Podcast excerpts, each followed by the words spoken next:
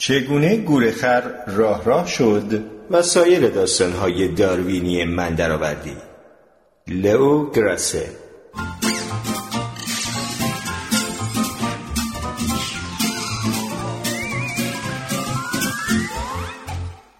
تهویه مطبوع در تپه موریانه ها موریانه ها بسیار کوچکند و به ندرت طولشان به بیش از یک سانتیمتر می رسد. از سوی دیگر تپه موریانه ها ممکن است تا 9 متر ارتفاع داشته باشد. تپه موریانه ها حتی در ارتفاع میانگین دو یا سه متر نیز 500 برابر بلندتر از قد ساکنان آن است. معادل آن برای ما زندگی در آسمان خراش برج خلیفه است که ارتفاع آن 830 متر و در حال حاضر بلندترین ساختمان جهان است. ابزار اصلی موریانه ها آرواره هایشان است.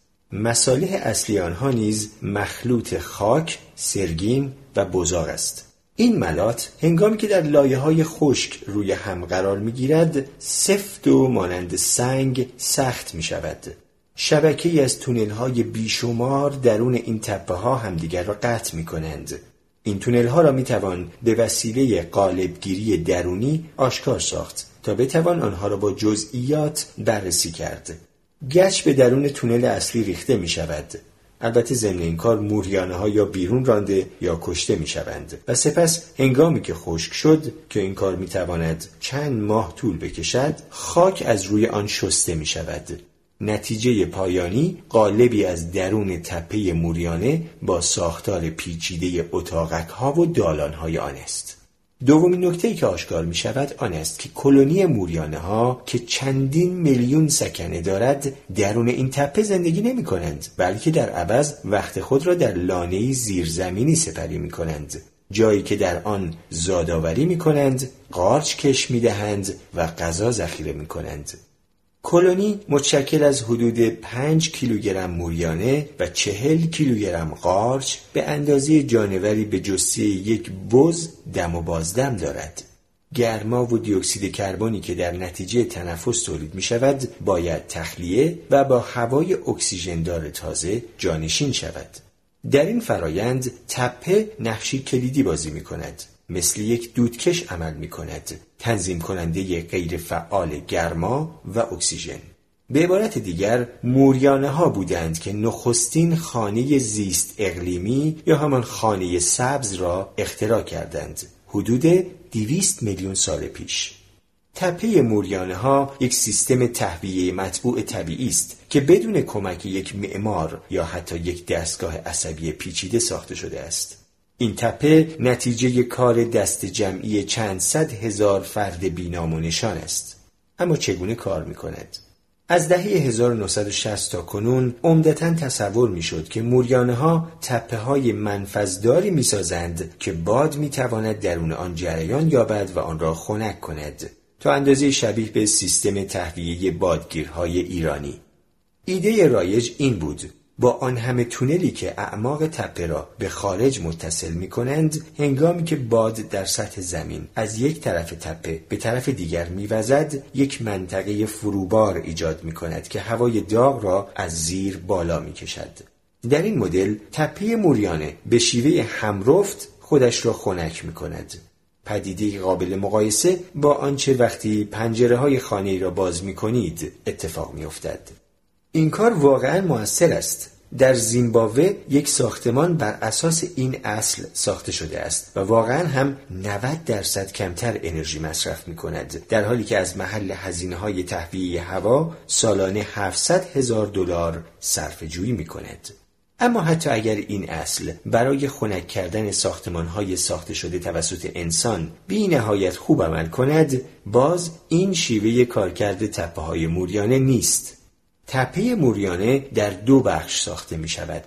تپهی که می بینیم با شبکه داخلی تونل های بزرگ بسیاری که باد از طریق آنها به آسانی وارد می شود و لانه که موریانه ها در آن زندگی می کنند. دالان های درون لانه بسیار باریکند و قطرشان تنها به چند میلیمتر می رسد. آنها در شبکه ای از اتاقک های کوچکی که همچون پنیر گروئر پر از سوراخ های کوچک است به هم متصل می شوند. در این اسفنج بسیار متراکم گردش هوا محدود است. از این رو نتیجه آن که مدلی که در آن فرض شده بود تپه موریانه ها نفس می کشد و با جابجایی حجم هوا خنک می شود ضرورتا اشتباه است. دست کم تا اندازه ای. تردیدی نیست که هوا در تپه جریان دارد اما به نظر نمی آید که این گردش به لانه هم برسد. چیز دیگری که می توان آن را با طرز کار تپه موریانه مقایسه کرد عملکرد ریه هاست هنگامی که نفس می‌کشیم و هوا را به درون ریه ها میآوریم تبادل گاز در سه مرحله صورت می‌گیرد در ابتدا هوا از طریق حنجره وارد بدن می شود و با سرعت و به مقدار زیاد در نای جریان می آبد. در مرحله سوم تبادل گاز نه از طریق جریان اصلی هوا بلکه از طریق فرایند پخش در کیسه های هوایی ریه ها صورت می گیرد. میان این دو مرحله هوا در فرایندی پیچیده در معرض تأثیر مشترک نای یعنی تبادل همرفتی و کیسه های هوایی یعنی سیستم پخش قرار می گیرد که رابطه میان این دو زیر دستگاه را تنظیم می کند. در تپه موریانه ها نیز ممکن است فرایندهای مشابهی در کار باشند در هزار توی زیرزمینی تونل های اسفنج مانندی که درست زیر تپه قرار دارد هوا از طریق پخش جریان مییابد در حالی که بالای زمین دالانهای عریضتر جریان جزر و مدی بزرگتر هوا را امکان پذیر می سازند. اینکه این سیستم دقیقا چگونه عمل می کند هنوز موضوع پژوهش است که در آنها دو مسیر بررسی می شوند. نخست آنکه بادهایی که بر فراز تپه موریانه ها میوزند سبب می‌شوند که هوا در نتیجه اثر دودکش از مجرای مرکزی تپه به طرف بالا کشیده شود همانطور که دیدیم این برای تجدید هوای لانه کافی نیست اما می تواند موجب تأثیری نوسانی در توده هوایی بالایی شود که ممکن است برای مخلوط کردن دو لایه به اندازه‌ای که تأثیری خنک کننده بر لانه بگذارد کافی باشد این اثر در ریه ها با نام هواونگ یا آونگ هوا شناخته می شود. فرضیه دوم پیشنهاد می کند که لوله های پرشمار تپی موریانه ها مانند یک ارگ بادی هستند. بر اساس این نظریه موسیقایی وقتی باد وارد آنها می شود بعضی لوله ها را با فرکانس بسیار پایین و فروصوت به ارتعاش در می آورد. برای اثبات این پدیده می توان آزمایشی در خانه انجام داد. اگر مقداری دود در شیشه‌ای بریزید و درش را محکم کنید پس از مدتی دود در کف بطری تهنشین خواهد شد سپس اگر بطری را در معرض ارتعاشی با فرکانس پایین قرار دهید دولایه به سرعت با هم مخلوط می شوند.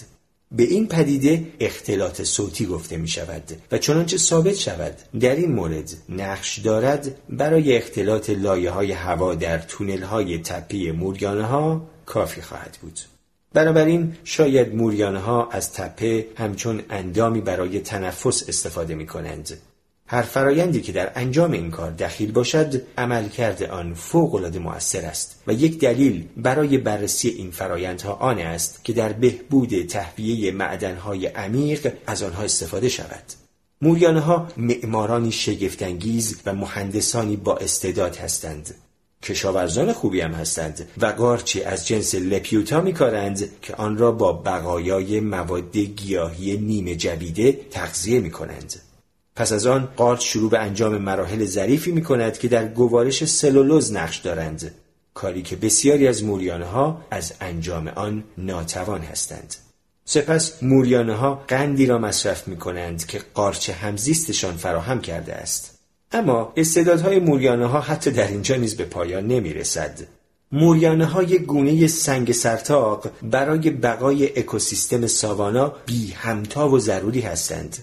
تپه هایشان به تشکیل خاک شتاب می بخشد.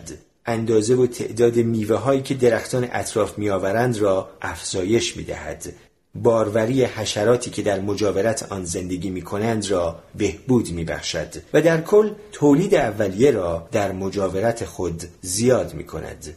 تأثیر آنها بر محیط را حتی از فضا نیز می توان مشاهده کرد.